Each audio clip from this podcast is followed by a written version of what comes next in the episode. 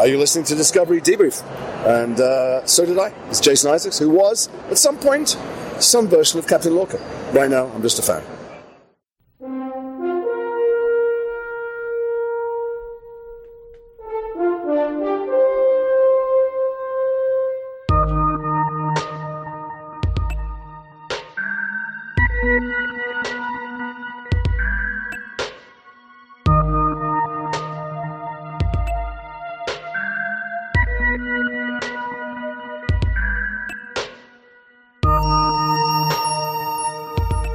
Ladies, gentlemen, and other fellow humans, welcome back to Discovery Debrief, a podcast setting a course to discuss the future of the final frontier in Star Trek Strange New Worlds, Discovery, Lower Decks, and more.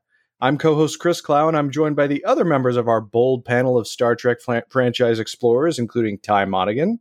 Yo. Rachel Clow. Hey. She back. and the wonderful even though he does not smell like bacon. Cicero Holmes. That's debatable. Uh, Chris, I, I, just want to tell you that, like Christopher Pike, uh, I like my herbs organic as opposed to synthetic because you can't tell the difference. There you go. It's true. Yeah. Uh, if it, Although, if synthetic herbs are okay too, guys. and again, we're very pleased to be joined by debrief friend and Trekspertise scholar, Mr. Kyle Sullivan. Hola, ¿cómo está? I'm a hot teapot. What's up? yeah, we're gonna get some scars going off of that. Geez, that made me cringe. um, so this is actually a pretty special episode because for those of you who are looking at the episode count, we are now at episode number 100 of Discovery Debrief. Um, we're not really doing anything special. I tried to see if Zachy would be able to join us to get the the old band back together. Unfortunately, he was not available. But we have most of us here that have been here since day one, and it's been quite a ride. You know, the entire sort of reformation of the Star Trek franchise has taken place over now nearly six years, and uh, and it's been fun being there, kind of from the ground floor. Uh, we'll get into uh, we'll probably be in a little bit of a reflective mood over the course of of this episode but we are here to talk about a pretty eventful occurrence in the run of Star Trek Strange New Worlds as they all are but this one I think was particularly fun but before we actually dive into our discussion let's check in with our panelists Ty it has been a while how has your life in Star Trek been? And I've wanted to ask you for a while because I remember you sort of making an offhanded mention of Star Trek Armada, which is a game that is kind of close to my heart. So I wanted to ask if you played that, any other stuff, and then, of course, ask you about some recent franchise news, uh, not the least of which being the cancellation of Star Trek Prodigy. Yeah, thanks, Chris. It's great to be back. Sorry, I have uh, missed a couple of episodes, but I always know the show is in good hands. I sure did download Star Trek Armada. Uh, I have not played Star Trek Armada, ah, um, just due to you know just being busy in in real life and stuff like that. That's half the uh, battle. Have, it's waiting for you. That's you know, you're you're almost. I will there. say, as a follow up of something we've been talking about on this show uh, at our check ins here. Uh, we did watch Star Trek 4, The Voyage Home. okay. Last time we talked, I had watched Search for Spock, and I was not uh, very positive on that movie. Right. Uh, the Voyage Home was like, like it's really about whales, huh? Like, it, I mean, it's pretty good. Like, it's a, it's a it's a much better movie, but like, wow, it's just like like coincidentally they just show up at Earth and they're like, oh man, this alien is like pissed off because the whales are like the whales are just gone, right? And then like I was like waiting to see like I thought they were gonna have to persuade the whales, you know, like, hey, you gotta tell these aliens, like, sorry we wiped you out. Cause like they did, right? Like humanity wiped out the humpback whales. Yeah. And so like whatever this alien is pissed about, it seems pretty justified. And then they like get this one way. Like, I don't know. It just seemed really like uh I wasn't quite sure how it was supposed to work. Like it seemed, I I was expecting them to have to convince the humpback whales, like, no, we're good now. Like you got to convince this crazy alien Well, Spock that, sort like, of did with the mind humanity meld. has changed. I don't know if I got all that. Like, it was- oh, So wait a minute, was it was it? It's been a while since I've seen Star Trek Four, but was it one whale or two? Two. yeah, no, I think It it was was Gracie. two. Yeah, Okay, all right, Yeah. yeah, Yeah. okay, it was two whales. because you So got to perpetuate. repopulate, yeah, repopulate the species, right? Yeah, no, we really liked it. I just that that was like kind of a pedantic thing, and like maybe I seriously did miss that part of it, but I just like I I did think it was a much better and more coherent film with more uh, to actually care about going on than just Yeah. like some young Spock clone, but maybe the real Spock just like shrieking for long periods of time on this planet. with his face the, the- I, I actually really like the practical effects shot in star trek 3 of the the fake nimoy that is like aging and his face is like Yeah, yeah. screaming in agony. But Yeah, you know it's funny? Just a, a brief voyage home tangent i guess nimoy and i think it was nicholas meyer and maybe harve bennett Mm-hmm. had to fight against a studio wish to include subtitles in the conversation between the probes, the probe and the whales. And I, I just I would have loved to have hear, heard what that conversation Mhm. was like. Um, the way that I guess I've always interpreted, and it's funny because it is totally open to interpretation, was just like once the the they beam the whales off of the bounty and you know put or, or they release the whales from the bounty into the ocean I figured, I guess I just thought like the the probe was like, whoa, whoa, whoa, whoa. Okay, you guys are here now. Is everything okay? We cou- we we lost. We we couldn't get you on the phone. Are you fine? Like we Yeah. had to come out and check. And they're like, Yeah. oh yeah. I mean, We're we're, totally we're from fine. the past, but we're back now, so it's all good. You can go back. Like, thanks Look, for checking in. You didn't We're need fine. subtitles. You knew exactly what that conversation was about with Spock. Spock said, "Listen, you have to go to the future and bang to save your species." And the whales were like, "Yes, we will do this." we'll, we'll do this.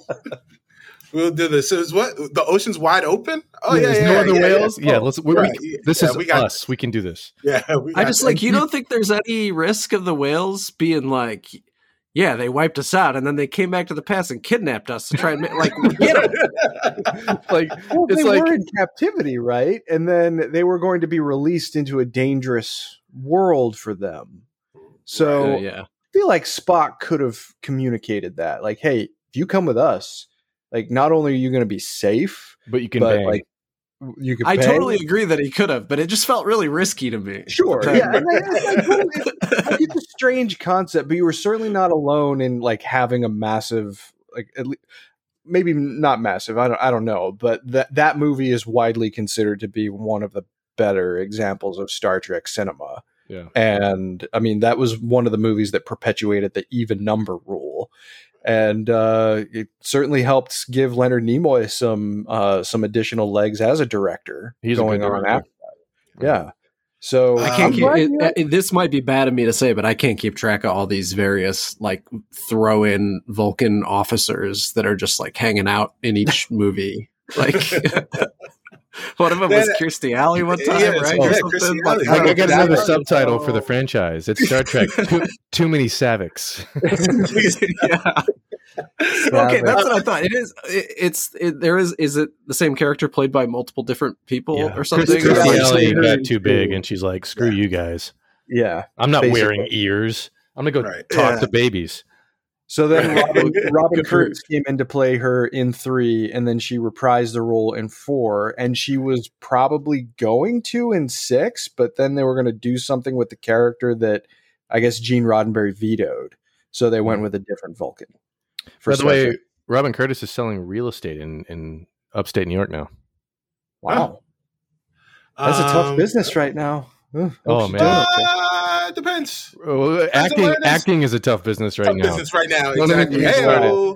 Hey, We'll- we'll- uh, so so uh, speaking speaking of Star Trek Four, I just want to say uh, I want to see the Donner cut of Star Trek Four featuring Eddie cut. Murphy, Right? Yeah. Oh, dude, yeah, he was originally going to be cast. who was originally supposed to be cast Yeah, in Star What? Trek Four. I know. Yes, It would have been like the moment of the '80s. yes, Oh, totally. Yeah, yeah. because he is a huge Trekkie. Hmm. Yeah. huge Trekkie and was yeah was chomping at the bit and I forget what it was that you know that kept him out of the film. but it was you know something. But like he was. Uh, so what was this? Eighty four. Uh, 86. 86. 86. He did. an- 86. So this is prime Eddie Yeah. Murphy. This is Oh, Beverly. Hills Cop. he ended up doing like uh uh what was the name of the movie? The not King something Oh. King or A Golden Child? Golden Child. No, no. Oh, was it Golden Child? I think he ended up doing Golden Child Golden instead Child, and okay. regretted it. I think he said as much Right. too. Oh man, Golden Child is amazing. Uh, yeah, yeah. No, please, we you know we need Brother Nipsey. Still would Uh, have been great. Still would have been yeah. fantastic. It's not too late. He could be a captain on on Strange New Worlds. It'll be no problem. yeah, Sure. yeah. The the other thing to think about, Ty, is that like that movie was set in the present. Mm. When they went to the past, it was set Mhm. in the present, Yeah. right? Like Well, and the division of labor on the screenplay was really interesting because, like, the bookends I think were written was by Harve Bennett, and then all the stuff in the '80s was written by Nicholas Meyer, and like he yeah. wrote in a joke about the level of pollution in the atmosphere being indicative of them cor- arriving in the correct year. Oh, if he only knew! But Right. uh, I just no, there's so much to love about Star Trek 4. I'm really glad that you got to watch it, and I'm really sorry about what's about to follow. in Oh your my god, you thought Star Trek 3 was weird. Have you I seen it? understand the I I understand the bounty. I understand the the bus guy with the radio. Uh, Yeah. it's Yeah. all it's all coming together. You know. right, Yeah, right, yeah. And, then- and then Thank you very much, but they're not the hell your whales. Double dumbass on you. I still want to show Double dumbass. the outline I mean- the Enterprise with double dumbass It's on you. it, it is a Trek movie with some of the best lines in it, you know? Yeah, yeah. Nick Meyer had a. He must have had a blast writing. Oh, come on. parts. Yeah. And I mean, yeah. Well, uh, yeah. I'm. I'll be very interested in your reaction to Star Trek Five: The Final Frontier, to put it mildly. Uh, You've heard of the Marianas Trench, right? Yeah, it's about that low. the Enterprise A has 86 decks or whatever it was when they shot up into the turbo shaft in the rocket. Yeah. Anyway, It's well, yeah, it's, yeah, it's pretty bad. That's the thing that bothers you about well, you, when you see the scene, you'll be like, he was right. yeah. you'll- okay. you Okay. will notice Trust us. because not o- not only do the like look as a, I can't help it as a Star Trek fan, right? Not only do the hmm. decks go up as they rise vertically, even though you know deck one is the bridge and it goes down, but it's like that ship is it, it doesn't hold 10,000 people and, and it's just another thing to throw we could do an entire pedantic continuity time about When Star you Trek see it. Ty, you'll you'll know exactly You'll know. what he's talking about. You'll be like, You'll "You- he's right. This is dumb. Like Yeah. Okay. Leonard Nimoy, William Shatner, two radically different people, and you you don't see that any more clearly than the difference between Star Trek Four and Star Trek Five. oh my god yeah. oh Good my God. And- director. Oh, oh, Yeah. bad director. And I mean, and Ne- and Shatner still says Star Trek Five is, is his favorite franchise movie, and I just go, oh my god, Fuck. come on, man. Launch him into space. I'm done with him. Yeah, well, we already Too did late. that. We did He that. came back. He, did, he didn't work. He came back. Right. He came back. What? Came back with tears in his eyes. Oh right, yeah, that's true. That's true. Apparently, the overview effect was not a positive experience for oh, William Shatner. Yeah, that's how you know how big his ego is, man. Yeah, yeah. He I'm saw sorry, he was small and I- didn't like how it made him feel. I'm sorry. I'm sorry, William. Yeah. I'm sorry, William. But wow. Love, love to Bill Shatner, of course. We, he, we, you, you gotta love him at least a little bit. Well, um, Ty, I did want to ask you about Prodigy because uh, you know Cicero very appropriately went off on uh, on Paramount Plus or Yeah, it was a fever CBS dream. I All remember what I Access if you want to go do a throwback. Yeah. um, but disappointing news. What's your take? Thank you for carrying the torch on that, Cicero. Look, do you guys remember Google Reader? Okay, so Google Reader was a free RSS reader made by Google, and millions of people used it all the time because it was great. And then Google canceled it because Google just likes to cancel stuff no matter how much people like it. And my relationship with Google has never, ever been the same. I'm, I'm not the only one that feels this way. It has never been the same since they canceled Google Reader and I just feel like I can never fully it- it's like so hard to fully embrace anything that Google does. I mean that like that's a a loaded example. They have many more reasons to believe that they're going to cancel a product that you like. But like I feel that way about them canceling Prodigy and not only canceling it, but pulling it off of Paramount Plus Yeah. after I convinced multiple people in my life to know seriously, watch this show. It is worth it. And like multiple people were like, man, I got through episode eight and it was good. And now it's gone and I can't even watch the show anymore. so it's Oh. just like really, it's really frustrating because I understand, you know, Star Trek is no stranger to this like collision between right like the ideals of the fr- like that the franchise p- professes are very much at odds with like the capitalist production you know that that like leads to these like TV shows and movies and stuff with these like you know huge crews and like well paid teams and stuff like that. Um and I get that but it's just like really disappointing and upsetting to see you know what I mean? Like the real world production realities collide with this show that to me was such just a, like this beacon of like light and hope and like this totally fresh take. Um like strange new worlds this week we're going to talk about. It was fun. It was a light pretty light episode for the most part. Um but prodigy was uh hopeful and interesting um in a way that i've just never felt from Star Trek before, and I just feel like it's a huge, yeah, it's just a huge void for me. In the, fr- it's just uh, this is a tough one. It's a tough one, man. I'm Yeah. upset to lose that show. Um, Absolutely. and, And, I, uh, I really, really hope season two gets picked up and that I get to watch it sometime soon because uh, I'm eager to do that. was I think it was there was a producer or one of the showrunners, Aaron Waltke, who he he tweeted recently uh, about just like the content crunch, right? That a lot of studios are experiencing right now. And he said, geez, if Mhm. only there was a completed second season of a show from an established IP that they could just Mhm. deploy almost immediately.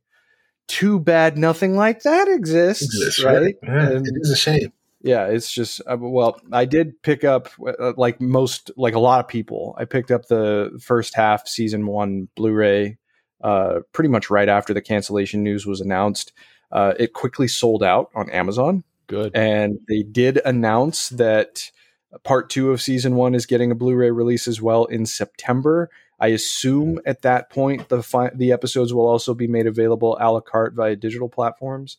But i and and and uh, also too star trek prodigy supernova a video game that was released for xbox playstation and nintendo platforms as well as pc uh, it was on sale in the xbox store for 25 bucks digitally so i picked that up too just because who knows if they're going to delete that from the storefronts, right? So, Or they could do, hey, the game Rogue Company just released an update, and the update patch notes said Switch users no longer have access to the game.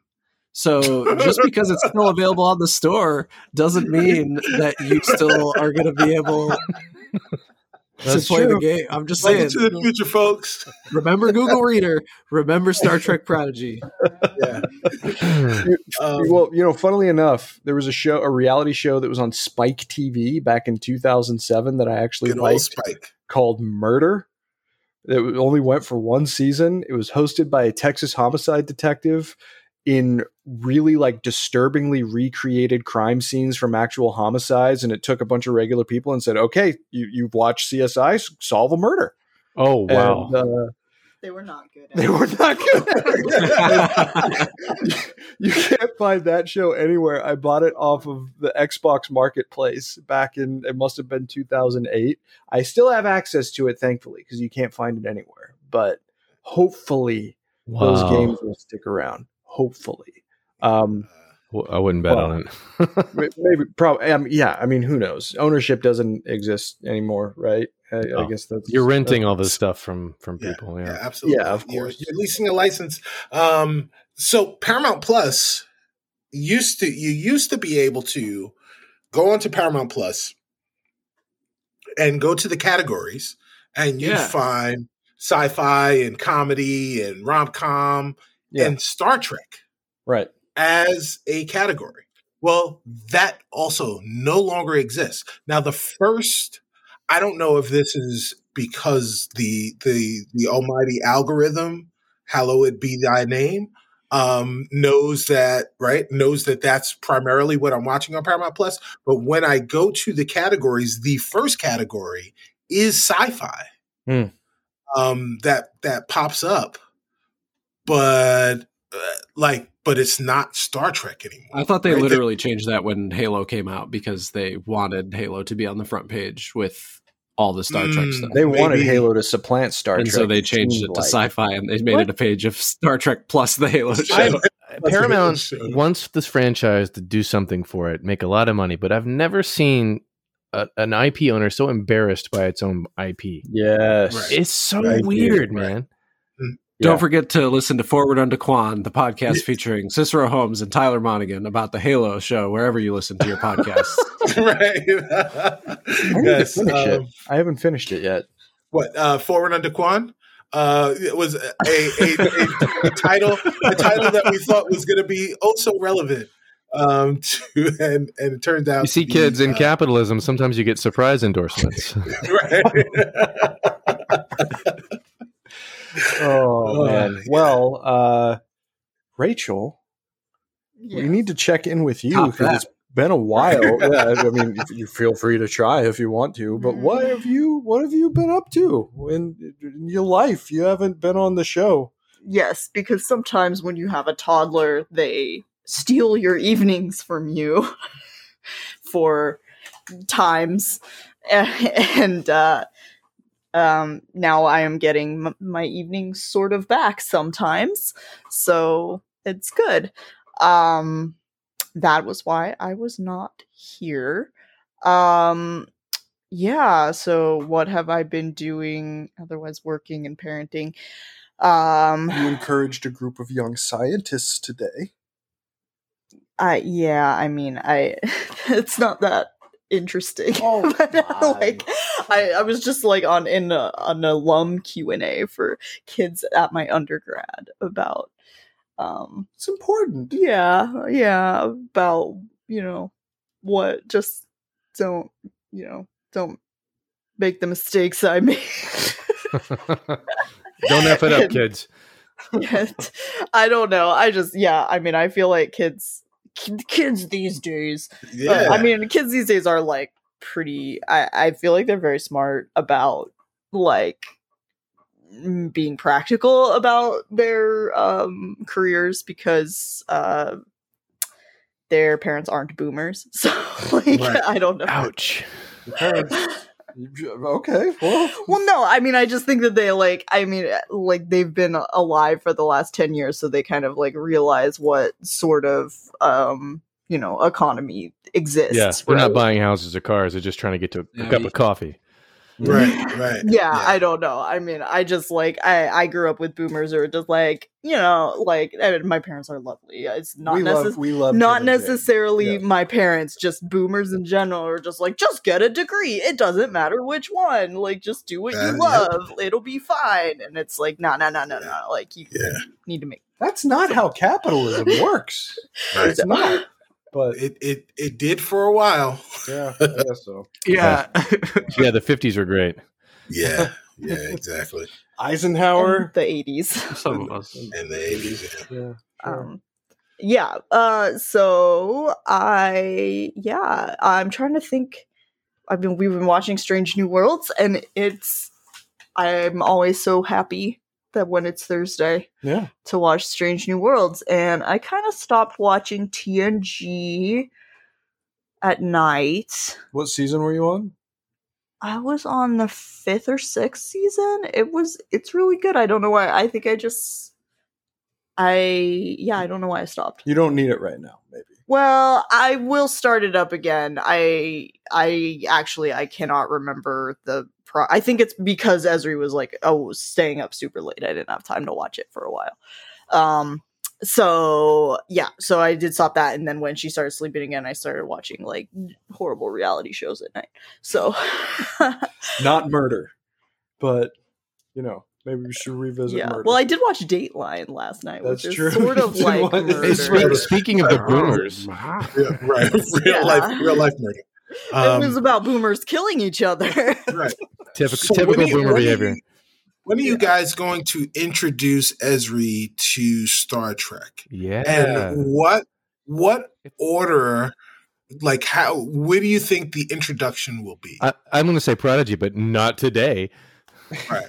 Well, I got the Blu-ray. Well, you got the Blu-ray. That's So it. you can That's watch, it. the, Watch watch the first of eight the episodes. season or whatever. Right. So Oh, you like this show? Psych! There's no more content for you until you're five years more mature. Get used to it. That's life, kid. you're, you're you're you're speaking to honestly a big insecurity I have because you know obviously to anyone listening to this show it's clear where we got her name from right and I feel like there's a big potential opportunity for some backlash to happen especially like in 10 years when she's a teenager Oh yeah. so I am trying to figure out in my head exactly like is this this is a thing that's taking a fair amount of mental power, at least on my part. I'm trying to figure out what the best way. She's got a little stuffed enterprise, a TOS enterprise that she loves occasionally like if she's not busy with Elsa from Frozen or or the Mario Brothers, she's got little stuffies of the Mario Brothers. She'll pick up Enterprise and run it around. Um, but I'm not totally sure yet. I'm, I'm She also says Enterprises from Star Wars sometimes. Yeah, She but we- Star There you Wars go. Star Trek Yeah. but then she Well, she realizes stars, her mistake. Well, I'm drilling it into her that Star Wars is Darth Vader. She loves Mm. Darth Vader. Right. and Star Trek Star is Trek Enterprise. is Enterprise, right? I look forward to seeing a, a high school essay from her about Dukat. That would warm my heart. Oh my But, gosh. Uh, Wouldn't bet on that. Well, Yeah, she's you- I like you, like you think you have to wait till high school.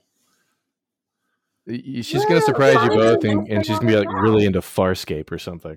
right, yeah, exactly. Or ba- Babylon, Babylon- Five is getting Babylon Blu-ray Five, right? right. Yeah, it's getting My- a Blu-ray my Discovery really like Debrief DS9. listeners, were you named after a character in popular media? And when did you find out? Email us at hailingfrequencies at discoverydebrief.com. We get Share emails your from. experience. My Bruce dad named me Spock. He's an asshole. I hate Star Trek. What a dumb name. I hate listen to your show because my father named me after Odo. well, uh, Uh, oh no, so- Buchanan. Um, Odo Buchanan. No, no, Uh, I, I named you Jake because you were a big disappointment. Sorry, kid. right? oh no! Is it too Oh, soon? man. Maybe, nah, Yeah. probably not, but may- maybe a little. Um, Cicero, uh, yes. I have to ask you, just since we've reached the, we're in triple digits now. That's Yes. that's quite a threshold. You've been on this crazy ride from the very beginning. How are you feeling about hitting episode number one hundred of Discovery TV? Because you've gone on a hell of a journey with this franchise since this show started. Yeah. Um. It, I, I, so I I always loved.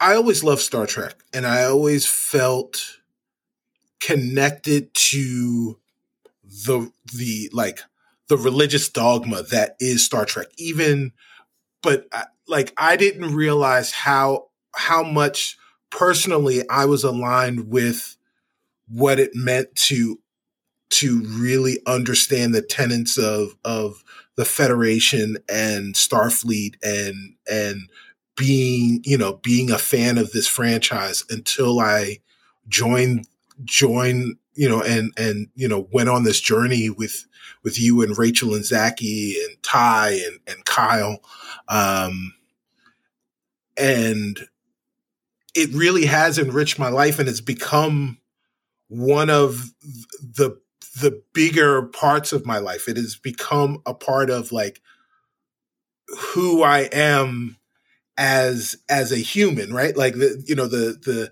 the things on my epitaph, right? Like you know this is Cicero Holmes. He was a dad. Uh, he's he was a friend.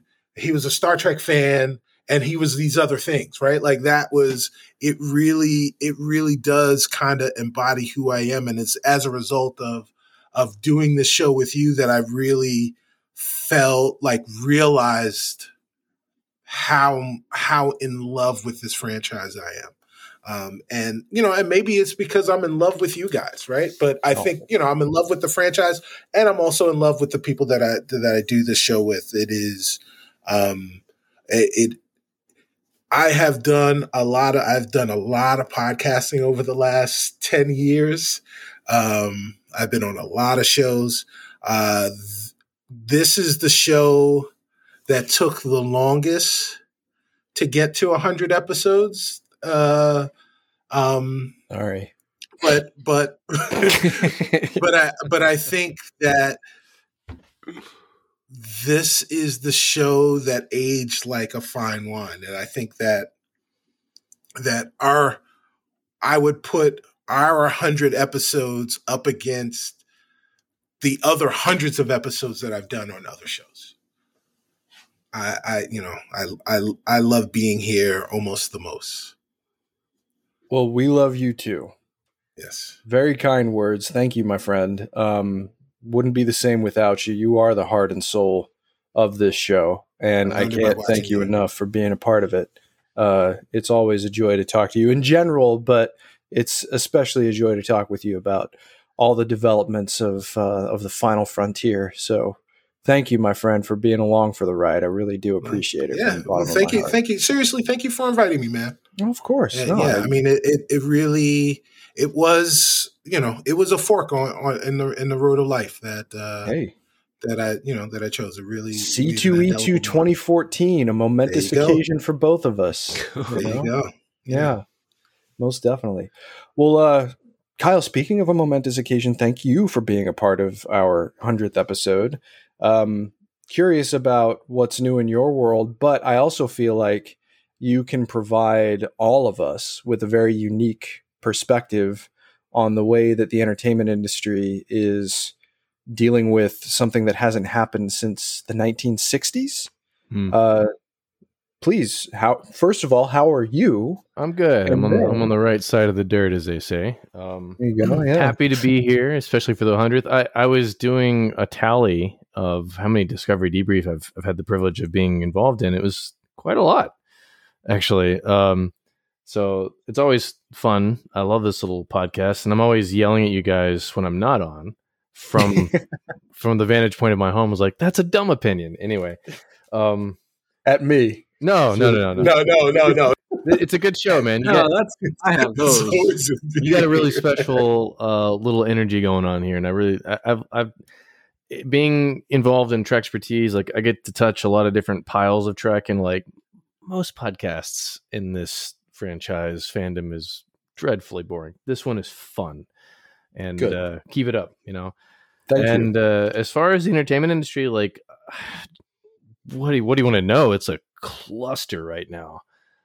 Um, yeah, it's uh, it's unprecedented to a degree. Um, the, the five unions, like the Power Rangers, have uh, not agreed on how to get. There you go.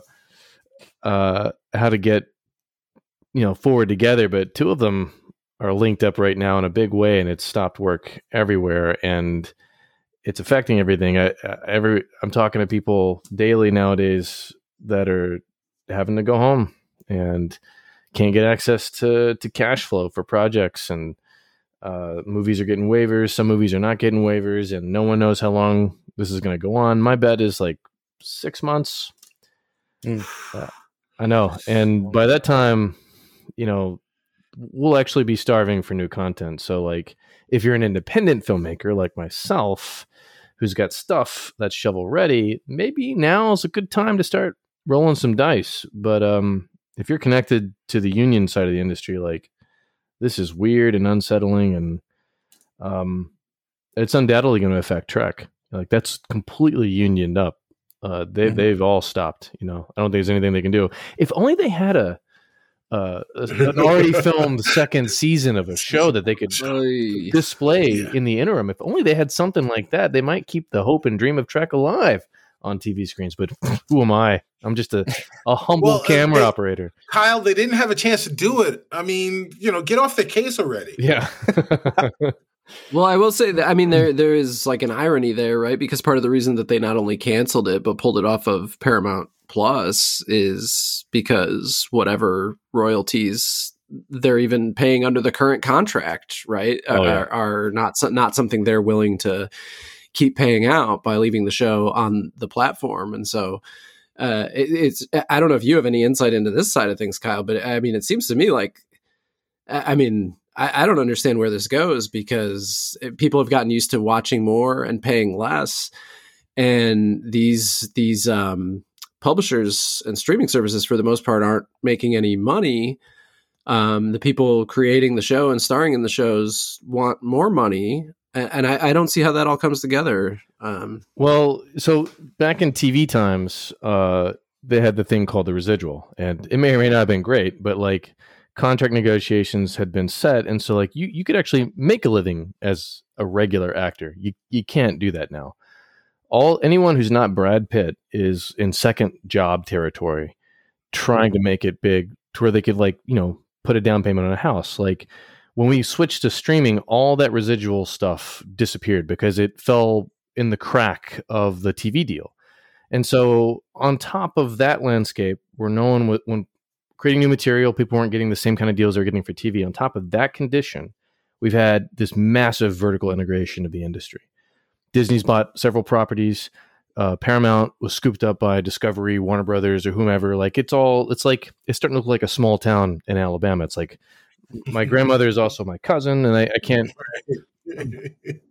where it goes from here is uh it's not good, AI. it- it's not good for the top you know uh there's a couple there's two feathers in the cap for industry executives and studios a little bit ai although that's going to just create more mediocrity but also there's a huge huge overseas uh production market where people are making stuff and they could just like go to vietnam or South Korea and just start buying shows and, and Squid Games and just dumping it on us, and we might be okay as far as entertainment goes.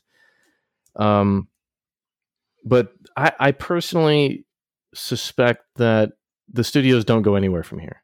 Like they have to capitulate. Uh, I don't. I, I think now we're seeing a moment like we did in the '60s and '70s where you know the the powers that be f- stumble really hard, and a bunch of guys off in San Francisco or whomever or Birmingham are like, you know what, I'm going to try my thing and then create a whole new era. Like I'm talking about the film brat people like Spielberg, Scorsese, De Palma. Like we're in a moment where if you're an independent person in this space where you're non-unioned up, you're not connected to the industry in Los Angeles, like now's a good moment. And the studio execs, they think they have all the power in this, but they they really don't. The, the reason they're behaving the way they're behaving is because they've already seen the writing on the wall like all their material has gotten more conservative. Established ips established actors established they're not playing anything new. They're, they're constricting down to like things they know have worked in the past and it's biting them. It's coming around and biting them in the butt and it's not that's not a paradigm that's going to work anymore. Established ip people are tired of it man. I, I heard the other day that disney's even going to pull back on some of the star wars shows that they've been doing. And so that's the writing those are the tea leaves i see Well, it's fascinating just to consider too the state of um, of like big budget, top tier AAA cinema because Lucasfilm put out their first film since 2019. It's an Indiana Jones movie, and it's bombing. Mhm. Like it's bombing. Like, there's no there's no other way to describe. Well, I mean, that. it, it, it made. Did anyone here 300 million. consider seeing the movie? Oh yeah, I've seen it. Did you see I it? it. Yeah, yeah. I liked it. It I, is- have never been less interested to see a movie that I I know I'm so familiar with the franchise. Right. It well, it's because so Ty and I both Ty and I went to see Crystal Skull together, oh boy and and Ty and I A have true seen classic. right. Ty and I have seen several movies together. Um, Many. s- some of whom, some of which were awful. Uh, we we went to see Your Highness together, um, which was a terrible movie that we went knowing it was going to be a terrible movie in the right frame of mind. I have And- only the vaguest sense that what you're talking about is a thing that happened to me. Yeah, right. And it was it was so bad it sobered us sobered us up. Um, ouch Ty came Ty came out of Crystal Skull. Uh, well, what he and I both did. Came out of Crystal Skull in disbelief, and and Ty was visibly angry, Vi- like visibly angry. He was he was upset. He felt betrayed by uh, what what transpired, and the only thing that we could always talk about is the space between spaces. This, the space between spaces lives in infamy with with within our within our group. It sounds like Um, a for crystal when- rage. Yes, for Mhm. for when things can't be found. But Ty, what I will say to you is, forget everything you know about Crystal Skull.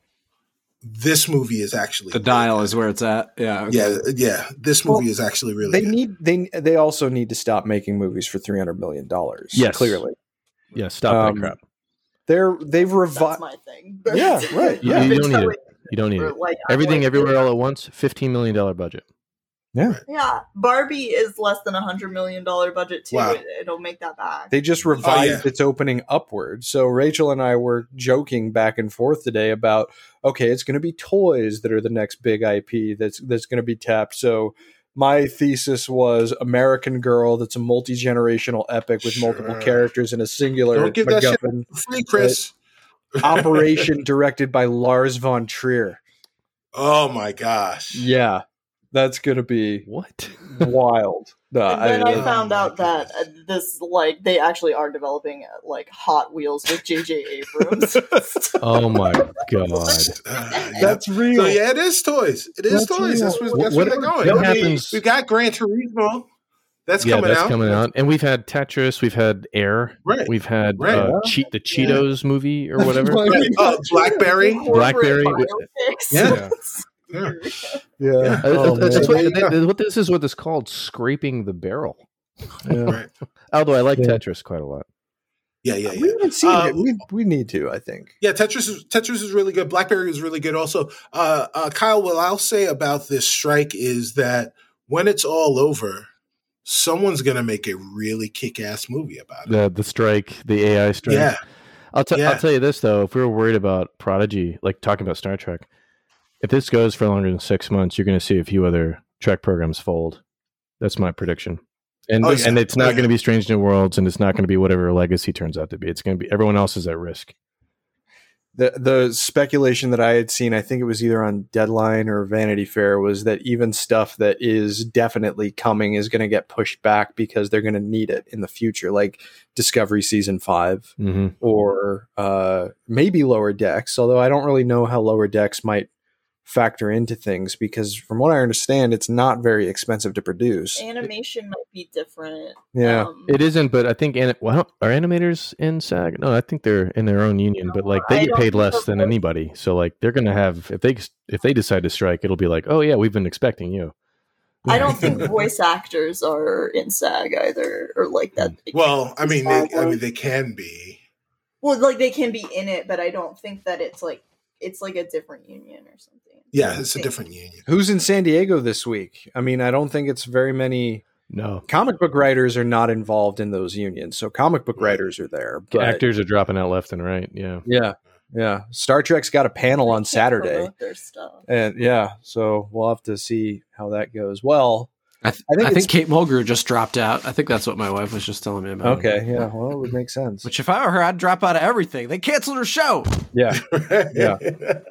unless they're gonna give her and and and Dal like a live action show during the legacy period, which I wouldn't bet on anytime soon. But uh, well, I think it's pretty safe to say that we're in support of the creators who are striking. Um, Michelle Hurd is a vice president, I believe, of Mhm. SAG-AFTRA in Los Angeles, so she is front and center, like right alongside Fran Drescher in trying to communicate what they're trying to obtain.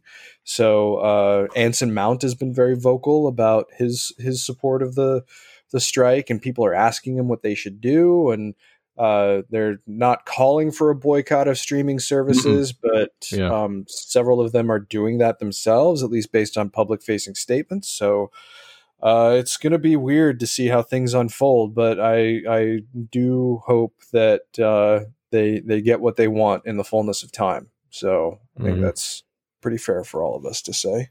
Uh, don't want to speak for anybody, of course. I think rather than boycott the um the streaming services, you should only watch scripted stuff on, yeah. on the streaming that's- yeah. services so that their numbers are like, oh shit, Right. this is all that people want. Yeah, That's right. Right. Not- not, Not the these. or the or the reality shows that you had already planned on watching, like Big Brother. Uh, yeah, Excuse me. Uh-huh. I think what they should do is release the Paramount Plus Prodigy Pass, where Tyler pays. I don't know. What do you want? Fifty bucks? A hundred dollars? Give me season two of Prodigy back on Paramount Plus. I think that would really solve this whole impasse. grease, grease the skids. A Just a suggestion. Right, yeah, of course. Well, uh, we do have an episode to talk about. We haven't even started yet. Welcome to episode 100. Oh God. Of Discovery Debrief. um, but th- you know, this one is is got a pretty know what you got. fun, fast pace to it. So I think we'll probably have have a good time talking about it. So let's move on to our discussion of episode five of Star Trek: Strange New Worlds, season two, charades.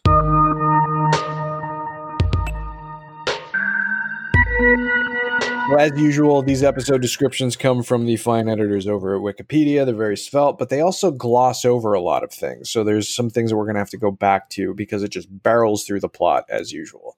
So let's begin. Spock and Nurse Chapel are nearly killed when they encounter a portal created by a higher dim- dimensional race, the Kirkovians, who heal Chapel but accidentally reconfigure Spock's half human, half Vulcan physiology to that of a full blooded human. This happens as Spock is preparing for an engagement ritual with his fiancee T'Pring and her bigoted parents, T'Pril and Savek.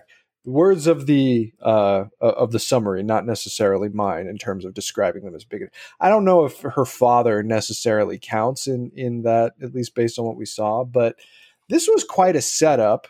Um, how did your expectations with the beginning of this one end up reacting to the final product here, which for the most part was a bit of a comedy. We've seen Strange New Worlds sort of dive into that kind of uh, genre before, and we are definitely going to see the show do it again in a couple of weeks. Um, Rachael, why don't you start us off? What uh, what did you make of the more lighthearted tone, especially considering that it started with like a critical injury for a principal character?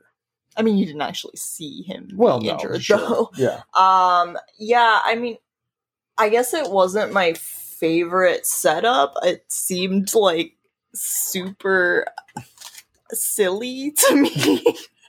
like, uh, I get that it was supposed to be comedic and it was funny and I did laugh, but I, I was just like, yes, I, the word sweaty comes to mind like yeah like like they were like really sweating to like find we gotta find a way to turn spock human like because that's what's written on the whiteboard um so that's just that's just how i feel um but yeah it was funny All right, sure cool.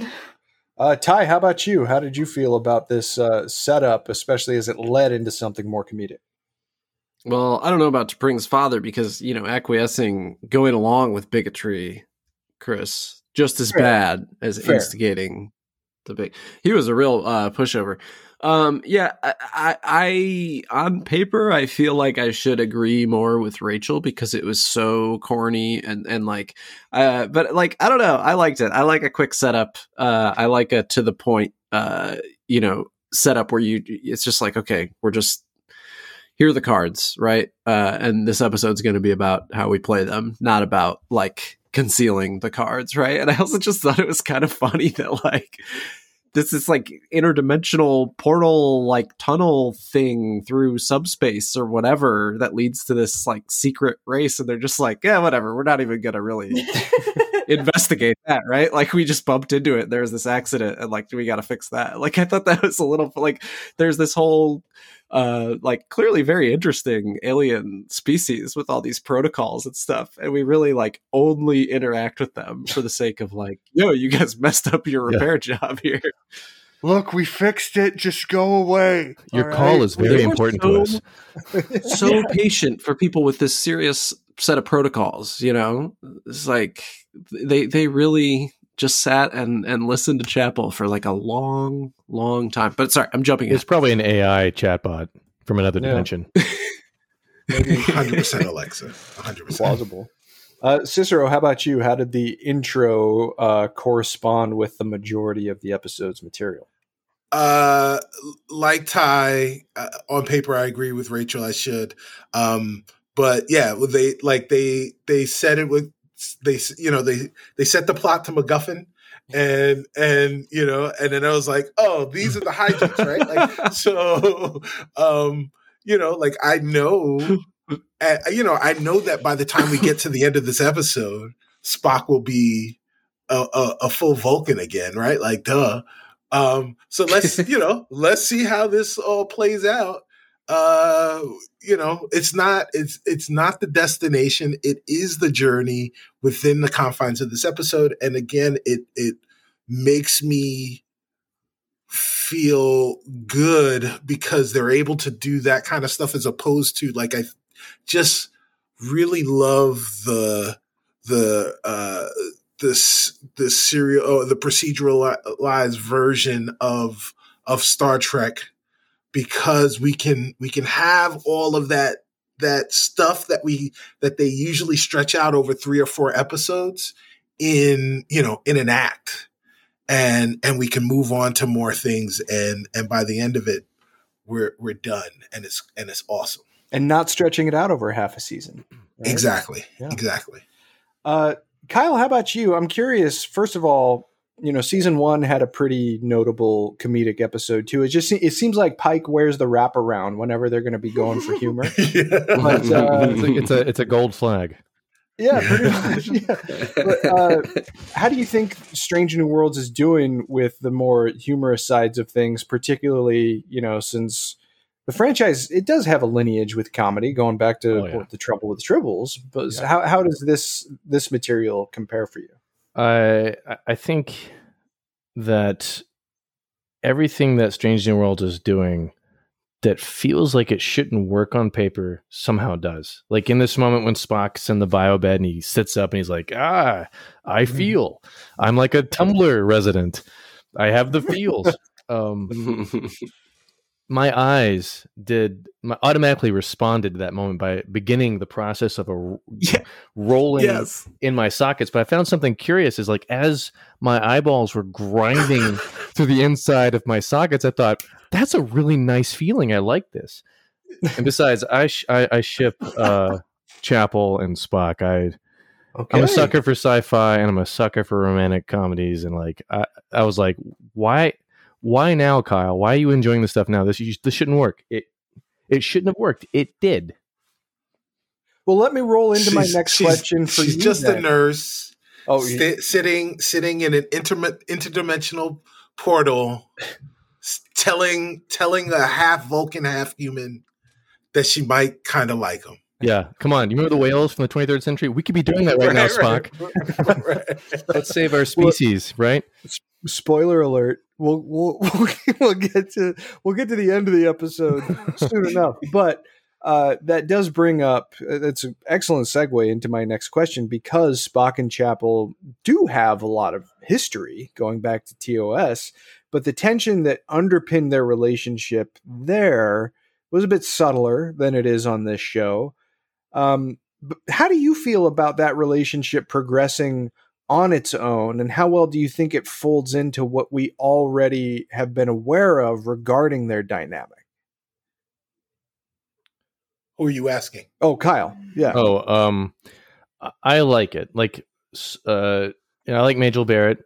She's the queen, of course, uh, and her portrayal of Chapel is great. But like, she was very subdued because of the times they were in. She was a very she was a character completely in service of Spock, and I think that Majel Barrett had said something to this effect uh, in some interview somewhere. But like, uh, I they're reimagining Chapel, staying completely in the canon, and and giving her her own agency, and it's kind of delightful. Like she's a surprising character to me. Like as soon as you saw her on screen, that actor, it was just killing it. I was like, oh, this is the direction we're to go, and every everything she's done has been really solid. And so I've I don't know I I like the way they're playing with it, and mm-hmm. I love the perform. This was a very actor fun episode. The performances were great, and she, you know, above all, her and Beefy Spock. He is Beefy Spock, by the way. yeah, I, I, that's true. Uh, Rachel, in terms of uh, the Chapel Spock relationship, are you are you buying it? How do you think that? Is, before we get to the end, obviously we know what, know what happens at the end of the episode, but how is this progressing for you, Con- especially considering what we already knew about their dynamic in the past? Yeah, I mean, I think it kind of recontextualizes their dynamic as being like, it seemed like it was like an unrequited love that Chapel had for Spock, and now it kind of seems like maybe they dated and broke up, and that's what that's what you're reading there. Um, so definitely easy to head headcanon in if you're um if you're interested in such things. Uh, but yeah, I, I like them together, and, and I'm I'm totally happy with that aspect of it. Sure. Yeah. Ty, uh, Ty, yeah, Ty, uh, how is this coming together for you? Because I know that uh, you were rather taken, enchanted by T'Pring. Um, Yeah. That was So, loaded. that was a uh, loaded response.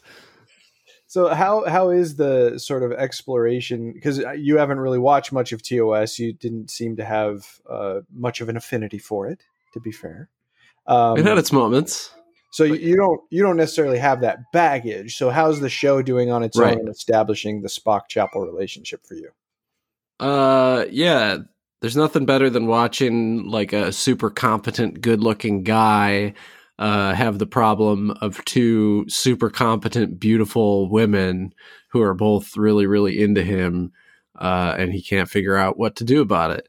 Uh, I really like. I, I I'm saying that like kind of sarcastically, but it really is like I do think it's it's working well for the show, and I, I like do really actually empathize with the situation he's in where he's got like a great um setup with T'Pring, right? Like he's he, on paper, like he's got it made. Um, she's she's awesome, right? Um, and the Starfleet thing makes their relationship challenging.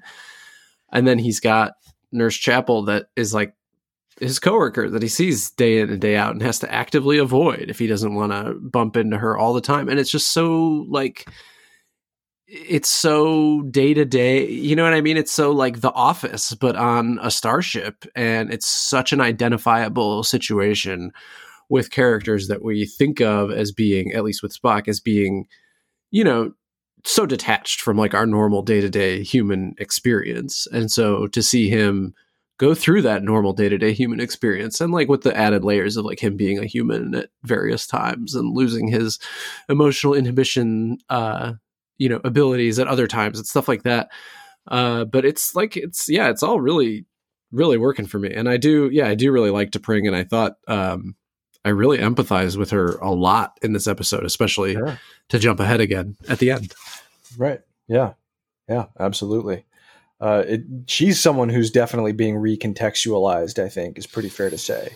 Uh, that'll be very fascinating to see how it unfolds in the in the seasons, episodes, and seasons to come. Uh, Cicero, And I should also say, my uh, sorry, my my wife, who's always been very like, uh, you know, she's very good at like picking up on themes and kind of like predicting things, especially when we were watching uh, Picard. She she just loves Nurse Chapel, and I think it's fair to say really likes. Uh, would would probably also say that she ships Chapel and Spock in this series. Sure. Yeah. All right. Well, we got a we got a common thread that's emerging here. It seems. Um, Cicero, how about you in terms of the way that the show is is playing with this relationship, the wiggle room that is in canon? How is all that stuff coming together for you? Man, I hate this shit. Uh, like I, I, I can't, I can't, I can't stand it. Um, nah, man, it's it's awesome. This is uh, they're they're beautiful people. This is it, it. It is such a WB thing, right? Like Ty is completely right, right? This is this is our WB moment. We've got three beautiful people that that um, you know, uh, one person loves all three of them love each other and respect each other equally um, and you can you can see any of them, any of that configuration, legitimately being together in a in a uh, committed relationship um, at any particular point, and you're not wrong for for putting any of them together at any point, um, and they'd all look beautiful together. They'd all make beautiful uh, mixed race, mixed species babies. It's only logical. Um, right, right. Um, but like the relationship is cool. Uh, all, all of the relationships are cool, and uh, I'm, I'm, you know, look, I'm here for it. I love the fact that we're able to get more about these characters um, from, you know, like f- playing within the canon, right, and uh, and trying to figure out where where that break comes, Mhm. right? Like you know where the break comes from Spock and T'Pring, and where that where the disconnect happens between Spock and Chapel when we when we meet them again in you know in season one. It- of it's TOS. when James Kirk takes his shirt off for the first time in front of Spock. There you go. Yeah. Yeah. yeah, He has that effect on people. He does. that's true. He does. That's It's, it's a tough. It, it's a tough burden. The, the Wait, what'd you call it? The perspe- the uh what is it called? The perspective effect? What do you Oh, you the uh, when you realize you're Right. you're so small in Right, comparison to right, something right. so yeah, there you go. I so transformational. God. What does God need with a T-shirt? Yeah, the the tearing, uh, such a common thing. Um, well, let's let's move along with the plot. So, Spock's human mother, Amanda Grayson, boards the Enterprise to help Spock prepare. Only learning of her son's newfound humanity after coming aboard, Spock does not t- tell T'Pring of his condition, hoping not to worry her, and relies on the crew to help disguise himself as Vulcan and stall the ritual until a cure is found. Um, the thing that I think I loved so much about this element of the episode at large is that the crew is so earnestly trying to help Spock, whether it's to get him back in the groove of his prior activities, which is what we see from Captain Pike, continuing the cooking lessons, uh, to everyone else working on getting him back to something of his original persona. Um, how did you guys feel about that crew dynamic? We've already spoken a lot about the effectiveness of the show in building the crew's personalities, but in terms of the way that those dynamics are paying off and the performances, because Anson Mount is hilarious. Uh, Yeah. I mean, he's he, he proved that last year in a couple of different spots. You know, when he was the the conniving friend of the king in the fantasy episode, and then when he's actually like playing a diplomat on Starbase One. But here, it's just like confoundedness, and he contorts his face in a way that's just really, really funny. Uh, how does all of that stuff? uh, come together in terms of building the crew's personalities and just the performances that we got to see from everybody. Uh, Cicero, please. Yeah, uh, they're all beautiful, right? They're they're all they're, They're all all, wonderful, yes. right? They're all wonderful actors. They they all do uh, things really, really, really, really well. Um, the the comedy the comedy was there, but but also I think like the there was a lot of humanity there obviously with you know with with Spock being human but I but what was funny to me was how human the well all right I, I guess I, I I won't go I won't jump ahead. What I'll say is for at least this moment it was very my fair lady right like I was waiting for Spock to say you know the you know the the the rains in, in Spain fall mainly on the plain or something like that.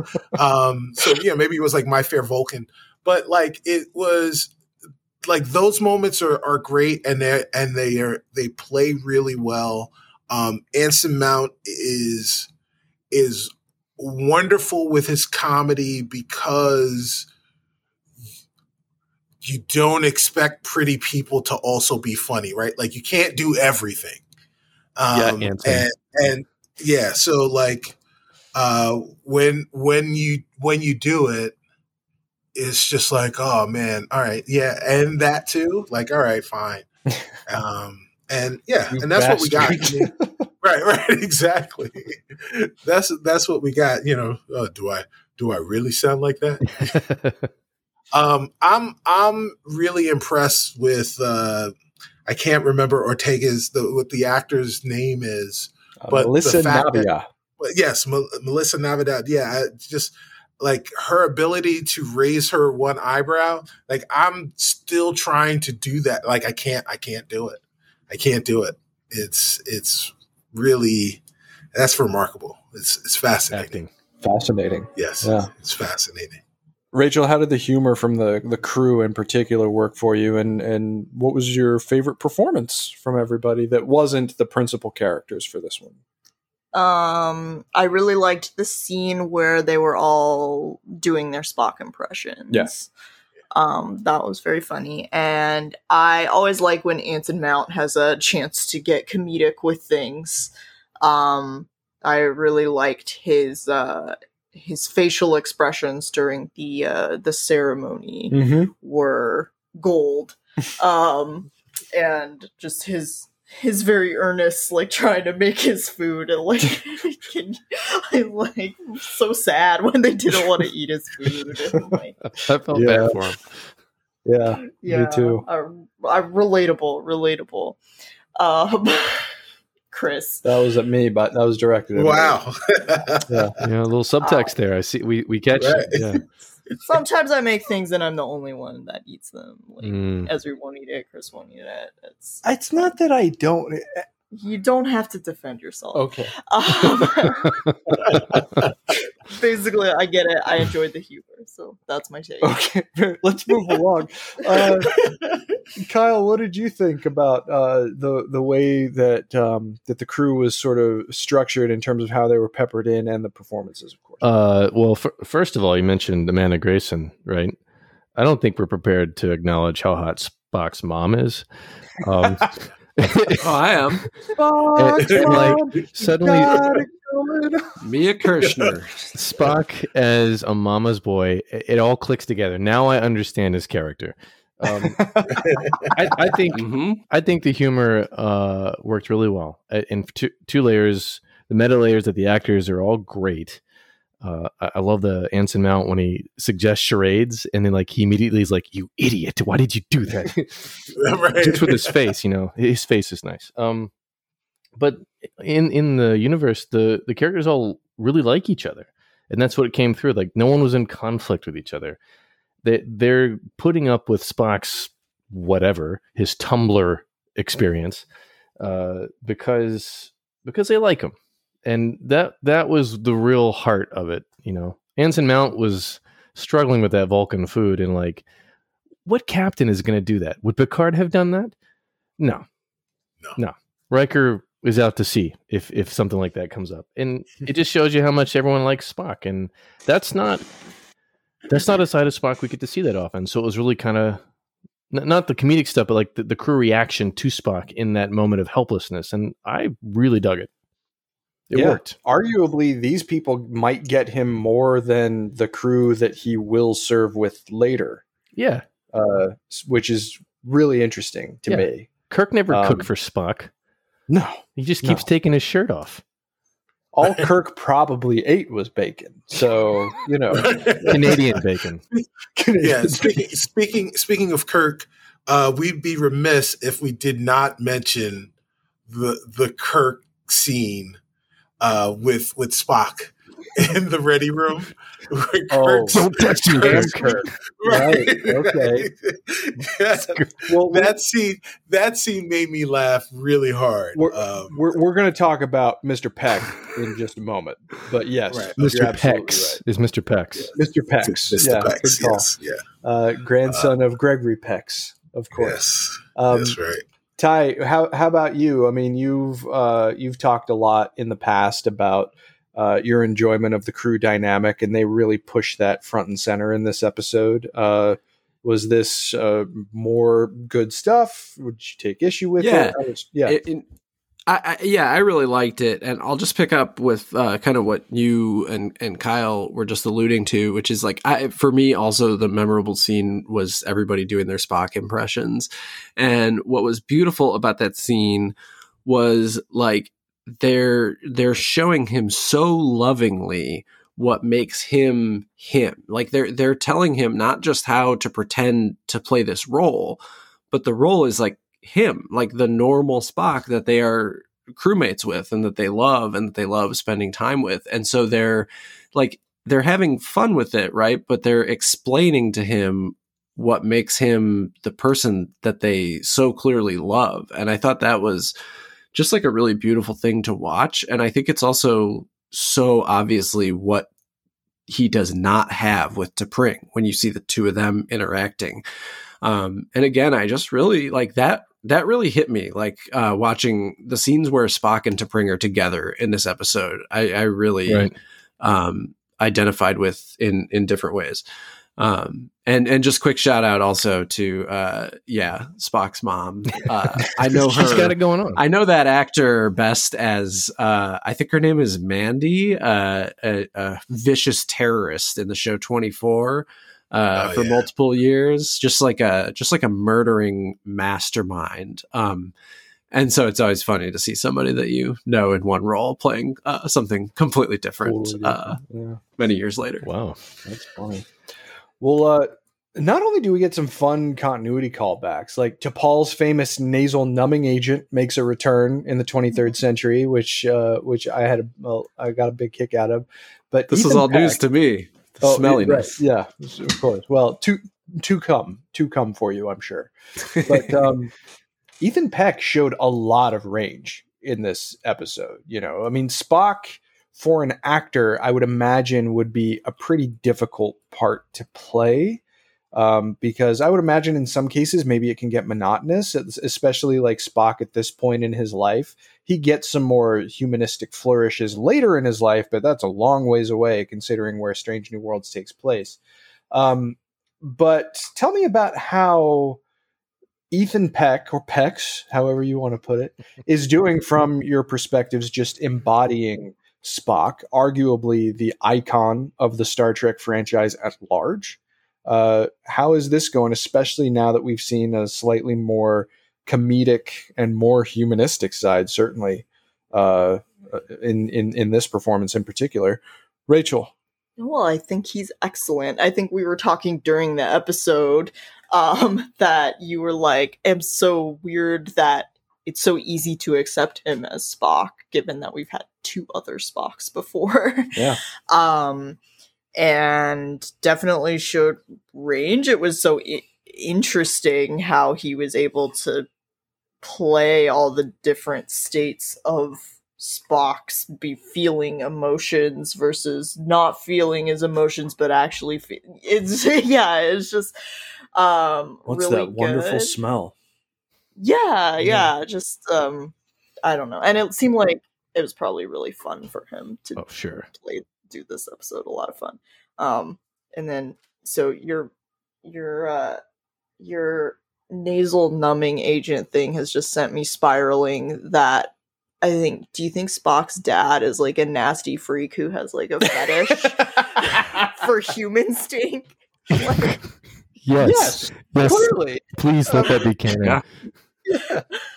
That's that's. To- I mean, he marries another human. Mm, Amanda, you smell so so good. like Yeah. once you go human I buy it.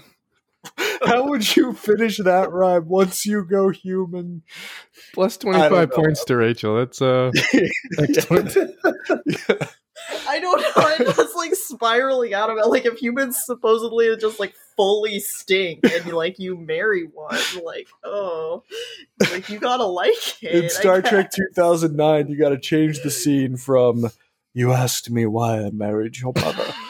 I married her because she had the right stink. God. Yeah, this adds a whole just just a whole layer to a lot of different events for yeah, me. Yeah, it really does. It really does. Maybe it's why Vulcans are always so like mean and like jerks. like They're just in every interaction, trying to humans. end the smell as quickly as possible. like in the tough. like in the Kelvin movies when Spock like is like I'm not going to your Vulcan Academy like screw you guys I'm going to Starfleet and they're all like oh god they're all like so scandalized like now I'm like you know like they're, that's what they're all whispering They He- instinctively he's a freak like his dad oh, he's one of those Vulcans who likes the he's smell. nasty oh man. Well, I mean, Spock did choose Christine too, so I, you know, the long arm of Sarek might be playing a, a role in that. He is his Um, father's son. He is. He really is. But he, he uses his numbing agent, so At least here. yeah. You see Cicero losing it? I think so. it looks like it. I I'm guess sorry I de- derailed your very nice question about Ethan Peck. All I gotta say about that is, oh yeah, Uh, yeah. There you go. There it is. Well, I'll give Cicero a second. Um, because I think he needs it. Uh, Ty, what's your take on uh, on on Ethan Peck's performance here and how he embodies Spock? Uh, yeah, I don't, I don't know if I have a ton uh, to say about it. I really like him. He's really easy to accept in the role. I think uh, when I go back and watch TOS, like it is sort of hard to see how you get from one to the other for me. Um, but I mean, that's part of the fun of watching, and also like I'm fine with that not being an answer with like a uh, a question with like a crystal clear answer. Um, like one was a TV show made like what is it 65 years ago now or something like it's been a long time you know what i mean like it's kind of fine for there to be like a couple almost, almost fifty-seven. yeah and like you know i just watched tos and like there's so many things that are just so clearly different about every aspect of the way that the crew interacts with one another and the ship and the technology and like like you know what I mean? It's just like you're suspending disbelief in so many ways. Like it's not a big deal to be like, yeah, they're they're updating this character a little bit. Right. If you want to consider that a retcon or whatever, that's fine. Um, and and maybe that's not how you feel. Maybe maybe you feel like they can pull off like a perfectly clean continuity between what they're doing in Strange New Worlds and the character you know and love from TOS. But like, as somebody who's not really like invested in whether that happens or not, like, yeah, who cares? You know what I mean? Like, I, I think he's a good Spock, but I also thought like Zachary Quinto, that's his name, right? Was a good Spock. Quinto. Quinto. Um, um, Quinto, and I, you know, I, I I go back and watch TOS, and I'm like, man, this guy's boring. Like, you know, like Nimoy is the most boring Spock to me. So, like, I don't know. Oof. wow, it's like burning a All right, draft card. There- yeah, that's it. Well, It's not even close, guys. Like I know that you like the show, but like you gotta go back and watch it. N- Like Nimoy is subtle, but if you look, go back and look at the cage and look at that Spock, I think that's the Spock that they're teasing with Strange New Worlds. I think the continuity continuity will make Yeah, sense. so that I that I do see. Yeah, Yeah. that actually is. Right now, I it's was like really two different, really two different Michael- Spocks. Michael Chabon broke this wide open with the Q and A short trek that depicted Spock's first day aboard the Enterprise. Like that was a conscious decision in the way that he wrote the interactions with Number One. Uh, he's he actively went into it being like, okay, how do we reconcile the cage with the original series and the movies? And I thought he did a pretty solid job, and that very much is a grandfather, so to speak, of Strange New Worlds. But I'll get back to I'll get back to the the character of Spock momentarily. But Kyle, um, you already talked a little bit about uh, you know Ethan Peck's, but especially considering your affinity for the franchise and your identification with Spock or the character like Spock. Uh, how is this all coming together for you, especially considering the more comedic side we did get to explore from this icon? I he's doing a good job as an actor. Uh, this is a really hard role to fill. Nimoy completely filled it out appropriately uh, to the point where like I'm a little suspicious of Zachary Quinto as as a as as a an adequate Spock because Nimoy was so fun, uh, especially in the movies. For example, Star Trek Four, Leonard Nimoy Yeah. Spock was chef's kiss. Um, But if I had any reservations about how Peck was going to continue the continuity of this character, I think this episode in particular put it to rest. Like the you have to be subdued emotionally. You have to express the emotion and subdue it to play this kind of a character. It's a really weird role. Um, but watching him flower and open up and play with a lot of these different emotions, sometimes like separated by seconds, um, it just shows me that this guy is going to land it completely. Like I'm not worried at all. I think this might be our best Spock since Nimoy, and uh, by the end of Strange New Worlds, it'll all make perfect sense Spock wise. Yeah. Is this like a Kiev Kiev situation with with Nimoy? I I always thought it was Leonard Nimoy. potato potato. Nope. Yeah. Okay. Yeah, yeah. Okay. Quinto Quinto. You know, Yeah, yeah. I mean- I, I'm not sure. choose your poison. Mean Um, Spock, funny Spock, Spock Spock, yelly Spock. Is there another Spock? There's old Spock. It's like Old Spice, but you know, better. Flirty Spock. Flirty Spock. It's it's been known to happen. Too many Um, Spocks. Too many spots. uh, Cicero, you alluded to one of the standout scenes probably in this episode involving Spock and the brother of his future best friend. Uh, talk about that. Talk about Ethan Peck as Spock and how it's working out for you.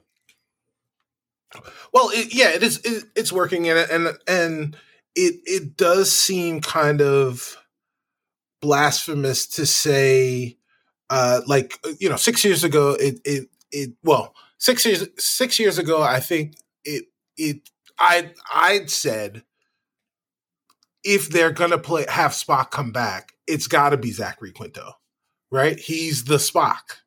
Um, so it seems blasphemous to come back now and say six years hence, eh, you know, Zachary Quinto's like the third third best Spock. But but by the time by the time we're done with Strange New Worlds, he will have played Spock the least. Yeah. Uh, on screen, you know, out of all of, he may have already by this Yeah. point. I think it, just in terms Uh, of time, I think uh, like right. run time, I think that's absolutely Right. the case. Yeah. So, um, you know, so I mean, it it makes perfect sense that Ethan Peck has supplanted uh, in in people's mind the the the next coming, the second best, right? The the the heir apparent um, to to this character, or or at least the the the rightful. Uh, you know the the the rightful heir to the throne of Spock, um, and um, I understand Ty's.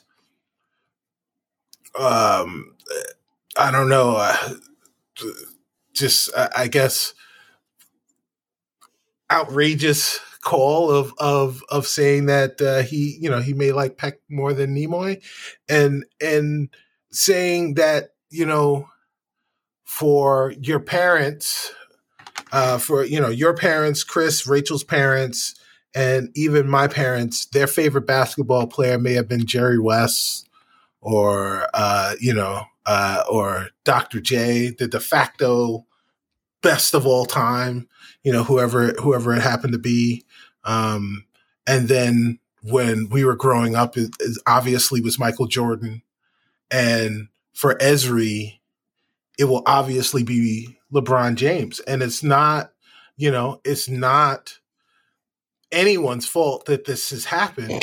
but but as a result of people being able to see what has come before them, they're able to uh, imitate and then innovate on what they have seen previous to them and make whatever it was even better for the people that were expecting one thing and getting that and then some So more. not Predator, Predator Two, more like Alien, Aliens.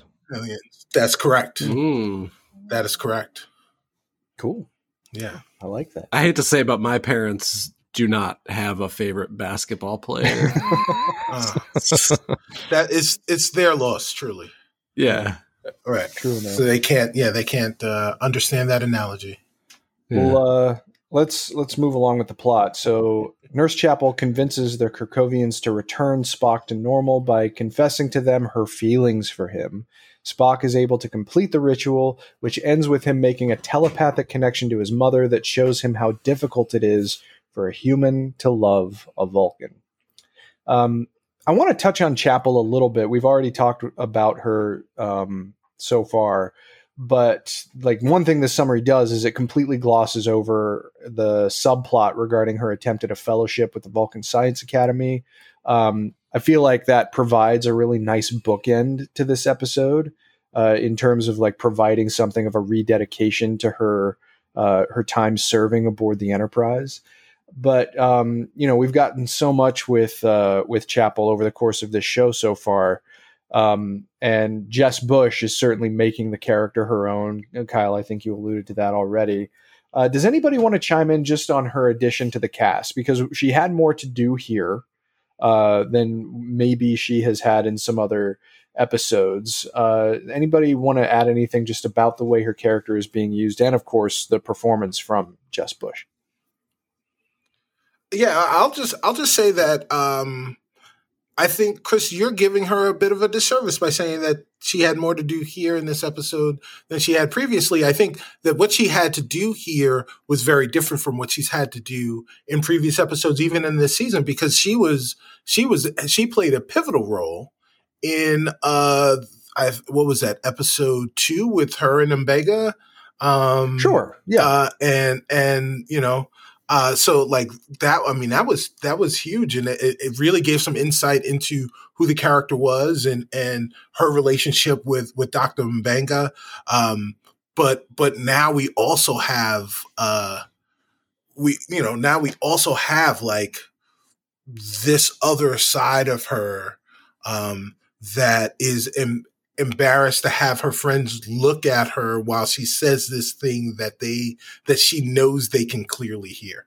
Um, that's that's pretty awesome. Um, the the character and the portrayal are incredible. I think it is great that they that they've updated the character and given the character some agency, um, so that so that we can have a a modern version of that character and uh, I I guess like Ty, I have less of an affinity for who the character is in TOS um, because it is still, you know, fuzzy of, you know, of as much of the character as I've seen.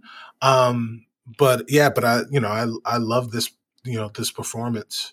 Sure. Um, and, and, all, all and I mean to say by her having a little more to do is that the previous subplot that you mentioned, I feel like it was more Mbenga's than it was Chapel's.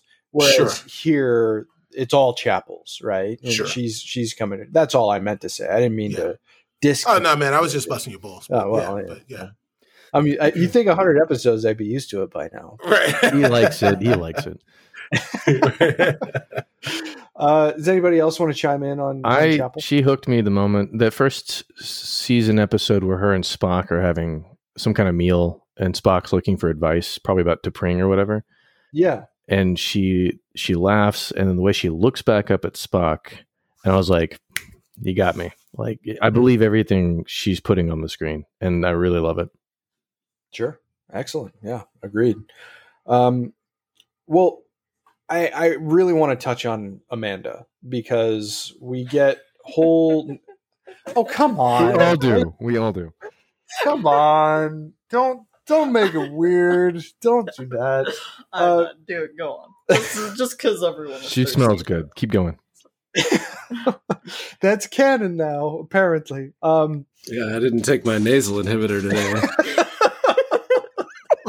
what you've done. Look at what you've done. Mm-hmm. You mm-hmm. want to be on this show. You were like, you gotta come on. Yes, I did, and I do forever. you did this. It's my fault.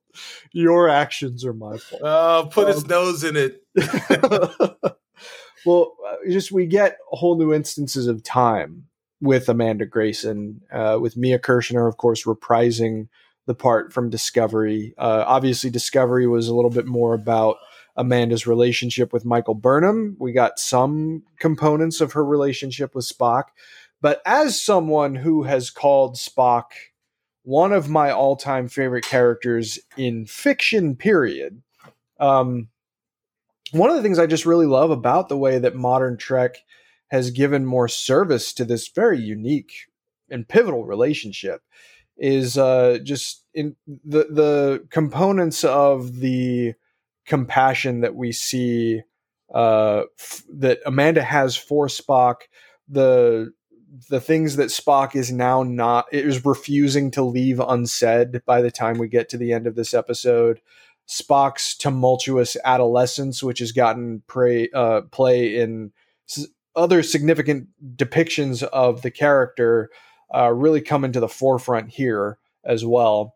Um, how are you guys feeling about the use of Amanda, particularly as sort of an amplifying presence for Spock, uh, where his challenging adolescence is, is getting some additional play. Uh, Kyle?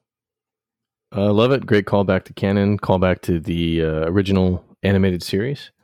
Yes. Um, a Spock getting bullied, and I, I love the insight we get. Like, we know a lot about this family now, too much, arguably, and um, I don't know. It, it's good. It's it deepens the character in a really lovely way.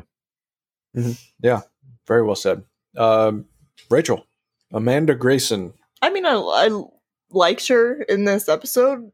Glad she showed up. I kind of wish she had gotten to interact with the new engineer whose name I forget. Pelia. Yeah, yeah. Pelia, because they're like buddies, right? Yeah. So yeah, I mean that probably was not salient to the episode, but um, would have been nice. Sure. But yeah. Uh, Cicero, Amanda Grayson, and uh, how she helped her son through this. Yeah, I, I thought it was awesome. I think what's really interesting is to see the dichotomy between um, the performance and the like the darkness that uh, both both of these characters had, both uh, Amanda Grayson and Spock had in Discovery, versus where they are here, talking about something that's equally as heavy. Um, in in this episode in Strange New World, and and really talking about something that's not only heavy and, and but but personal, um, it, but still able to have fun with the things that were happening as they were happening. Um, you know, the, the whole training montage between, you know, her and, and her son and teaching him how to lie and doing that with the captain's help and all, you know, all of those things, um, were, you know, were definitely done, uh, with a wink and a nod and their tongue in their cheeks. Um, but, but the, the stakes were still really heavy and very personal and, and to see, the difference between those stakes and the stakes that we had in discovery and and you know how much the characters were able to build and and like show you as the viewer of themselves uh it's amazing how much more they're able to do here in in strange new worlds as opposed to discovery. Mm-hmm. sure. Absolutely. Uh ty what would you like to add about spock's mother yeah, I just the energy that they have together in this episode in particular, it's it's like watching them together gives me the same feeling of comfort as like actually talking to and being with my mom. Like you just feel that she's 100% there for him, like she's going to give whatever she can and if she can't, she's going to figure out some way, you know, like you just uh, really feel like you know if anybody like has a different relationship or hasn't had the chance to have a relationship with their mom like that um, the feeling that you have of just like this reassurance right? And it's not it's not like just this blind like oh honey you could do anything right? Like at some point she realizes like you're not going to pull this off right? And like kind of they kind of have to like adapt the strategy. Like she's a realist but she's just there for him like a hundred percent, right? And it's not right. about her; it's about him. And she's not trying to inject herself; she's just there to do what she can. And it's just, yeah, it was a cool, uh, really like uh, great kind of like uh, counterbalance to the whole comedy thing. Um, that I felt that that energy and love between them uh, was just uh, great to watch. Yeah, mm-hmm. sure, excellent. Well, uh, let's f- finish out the plot here. So Spock reveals the ruse to call out T'Pril's bigotry. Offended that Spock hid his condition from her, T'Pring asks to take a break. They were on a break from their relationship. Spock later admits to Chapel that he also has feelings for her. And in a summary that is just written so factually and kind of coldly, and they kiss, period. End of show. um, nice. I guess the thing, you know, we've talked about their relationship and how it folds into the canon and and just kind of the cool callbacks and the the way that the performers are making the characters their own. I guess the thing that I'm most curious about was this an earned moment? Um, because I can sort of see maybe some people thinking maybe it's not. I personally felt it was. Uh, but how are you guys feeling? Was this an earned moment between Spock and Nurse Chapel? Kyle? Hundred percent. Uh, we not only hinted at what was going to happen in season one several times, but this simmer between Spock and Chapel has been going on since the original series. We've been waiting s- more than half a century for them to to to do the whale thing. Hundred percent. the whale thing. I guess a question Uh, that all, hundred percent. That's what it's called now. We're whale. the whaling. whale thing. Yeah. a whaling expedition. Oh, Yeah. Oh boy, it smells nice, right? yep. Yep. like blubber. episode 100. Um, I, I guess a, an additional question I'll throw your way, Kyle, is related to to canon because arguably, like the most substantive interaction that telegraphs the uh, the spiciness, I guess, between Spock and Chapel was in the Naked Time. Uh, what kind of context do you think this now newly established pre-existing relationship could give to those kinds of things? Uh, I think it changes it quite a bit. As I've been watching Strange New Worlds, I've been fantasizing about when the show is finally over because I think I'm going to watch chronologically Strange New Worlds and I'm going to let it intentionally color all of TOS, and I think it will. You know, Hmm. I, I think all the Spock Chapel stuff is going to be viewed in a very different light now. Sure. Yeah. Yeah. I'm I'm I'm actually looking forward to that too. So uh, we we might have to compare notes when when the time comes. Ultimately. Yeah. Uh, yeah. Ty, was this an earned moment for you? Yeah, absolutely. For all the reasons that Kyle said, but I also really thought, like like I've mentioned a couple times, this this moment between Spock and T'Pring uh, was was really effective for me, and like the vulnerability that it creates within Spock makes this moment between him and Chapel totally makes sense to happen right here. And part of the sting for me about the thing with T'Pring is like this is right after T'Pring does this amazing job of standing up for Spock, like after the memory, um, like she's like, your input is not needed. The ceremony has concluded, right? Like, and she gets her mom to like back off and like leave Spock alone about this personal thing. And like, even as she is doing that, right? Like the, the next step is like, she knows, like, you just did this big reveal in front of everybody and the one person in the room who didn't know other than my parents was was me. And like so she has to right like kind of put herself in that situation of standing up for Spock against her parents knowing that she's about to tell Spock she has to take a break. And T'Pring is so alone in this situation. Um and yeah it just it just all really got me. And and all of that makes the the kiss between uh you know Spock and Chapel makes sense and it also makes it uh, more complicated. Yeah, most definitely. Cicero, was this an earned moment from your perspective? Yeah, uh, uh, you know, to echo what everyone else is saying, uh, I'm I'm really fascinated by Ty's perspective, and I never even thought about that, but he's completely right about it. The one thing that I wanted to add to uh, this conversation was the I think that Spock's love for Chapel is intensified by his realization of what Vulcans have done to loving humans in the form of his mother. And in addition to the way that Chapel, knowing the the type of xenophobic um, behaviors that that Vulcans openly um, exhibit, experienced by making herself open and available and vulnerable to Vulcans, only for them to deny her even you know even though she didn't you know like she she did something even better right? Like she still won in the end. But i think that uh spock recognized something in her that he finally recognized was able to recognize experience and acknowledge in his mother and he adores his mother and as a result is transferring some of that love rightfully so into into nurse chapel mm-hmm. Excellent. I feel like if the writers were listening to this, they'd be like, "Yes, yes right It's good, it's good writing. Yeah, definitely. Rachael, was this an earned moment for you? But also, I would, would you care to comment on T'Pring and her, her feelings? Obviously, probably pretty justified. Is she more justified for calling Kal-if-fee in Amok Time after what happened here? Is that her coworker? No, Stonn is her coworker. Little Oh yeah. punchable face Stonn in both Strange New Worlds and in TOS, by oh, the way.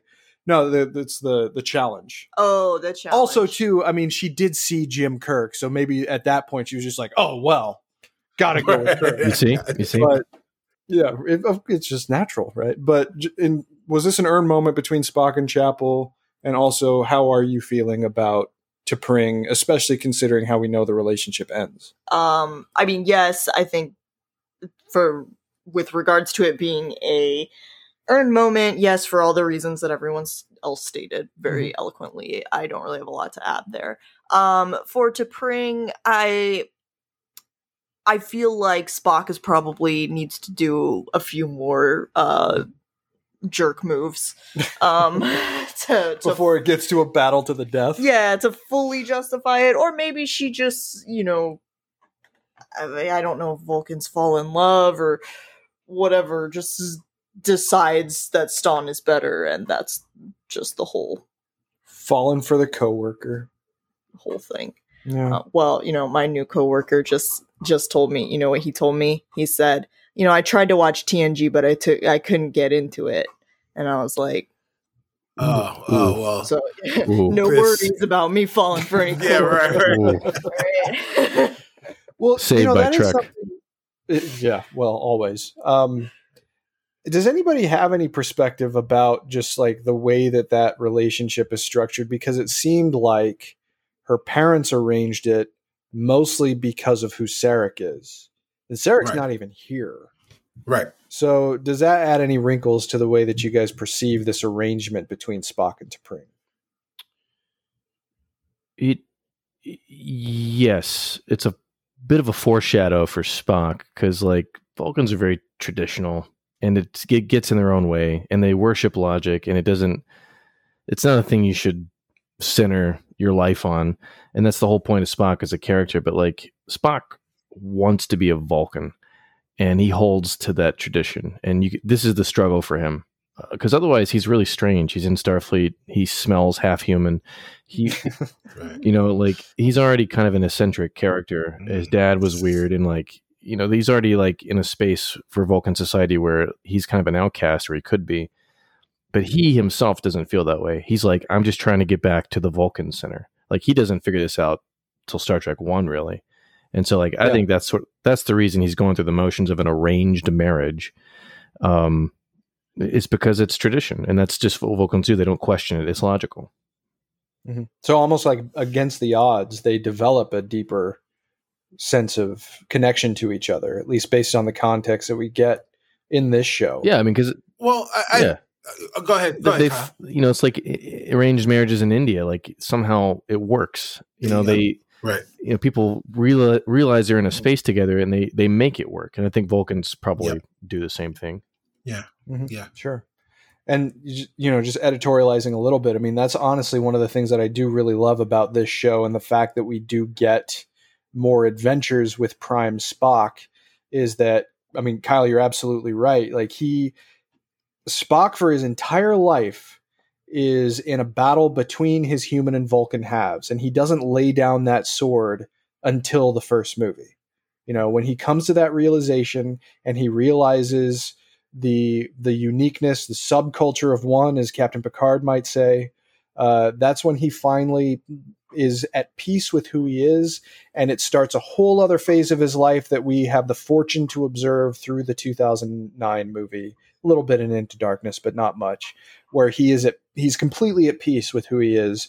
And uh, and the uniqueness that he brings to the table, and the value that he recognizes his humanity brings to his Vulcan upbringing. Mm-hmm. So that's another reason I love the show is that we're just getting more from Spock and seeing how that battle played out. Because before, like it was pretty substantive. I mean, one performer over 50 years, sure, you're going to get a lot of good material, especially a performer of Leonard Nimoy's caliber.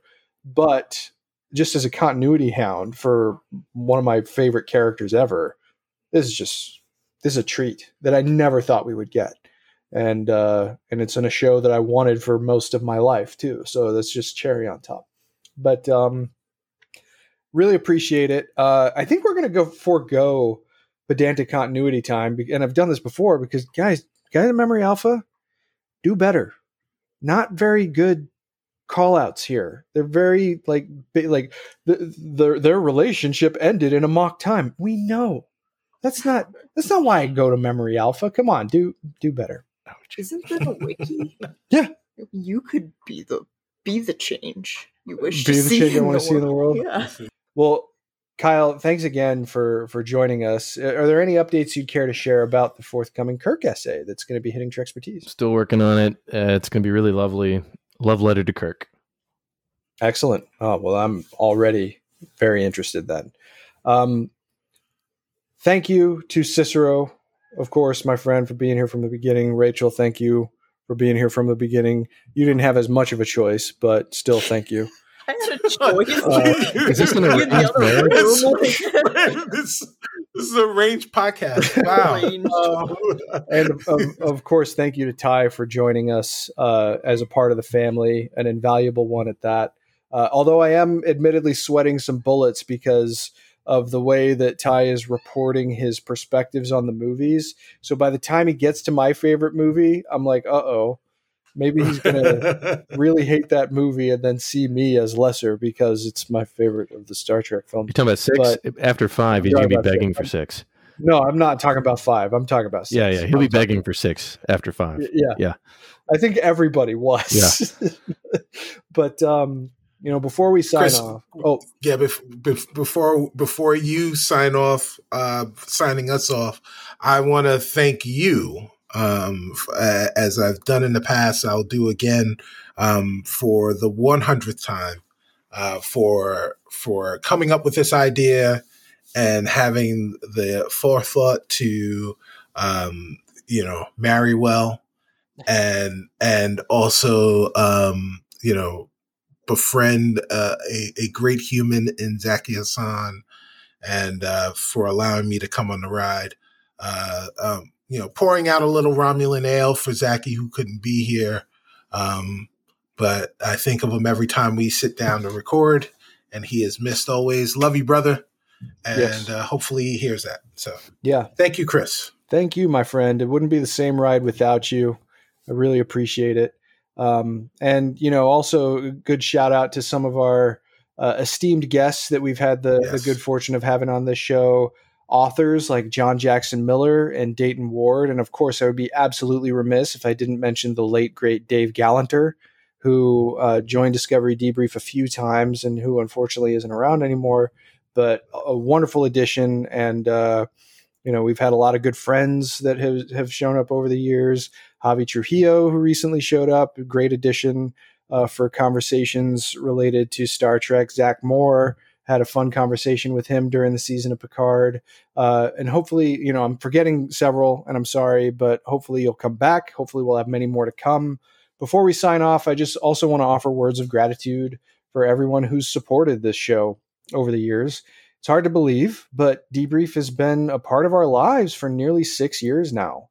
Uh, and the Star Trek fandom has continued to prove during that entire time that it's just it's just the best. You know, I'm a I'm a, a card carrying member of several fandoms, and Star Trek is the one that always makes me feel better at the end of the day. You know, if I'm if I'm down a rabbit hole uh, of doom scrolling, if I manage to fall into a Star Trek pit, it always usually tends to pick my feelings up. You know, there's some exceptions, of course, but by and large, I mean, Star Trek fans are forward thinking, compassionate people, all united by a humanistic outlook that often manages to improve my day whenever I encounter fellow fans or those who have called us a Star Trek podcasting home. It's much appreciated. Thank you to everyone for your support over 100 episodes, and I hope you continue to join us on the journeys ahead. But that being said, that's going to do it for episode number 100 of Discovery Debrief. We hope you enjoyed the show, and if you did, please like and follow us on our social media channels. And if you'd be so kind, we'd also appreciate it if you wrote a review for the show wherever you found it. It only takes a minute, and let us know if you wrote one, and we'll be happy to read your review on the air when it's posted. If you have any questions, you can follow the show on Twitter at DSC Debrief, and feel free to send us questions through that platform or by emailing us at hailingfrequencies at discoverydebrief.com. Please be sure to set your courses for this feed for future episodes. And be sure to join us next time as we begin the next 100 and as we discuss another adventure in the fabled legacy of the name Enterprise. As always, though, until we meet again, please, times 100, go boldly, my friends.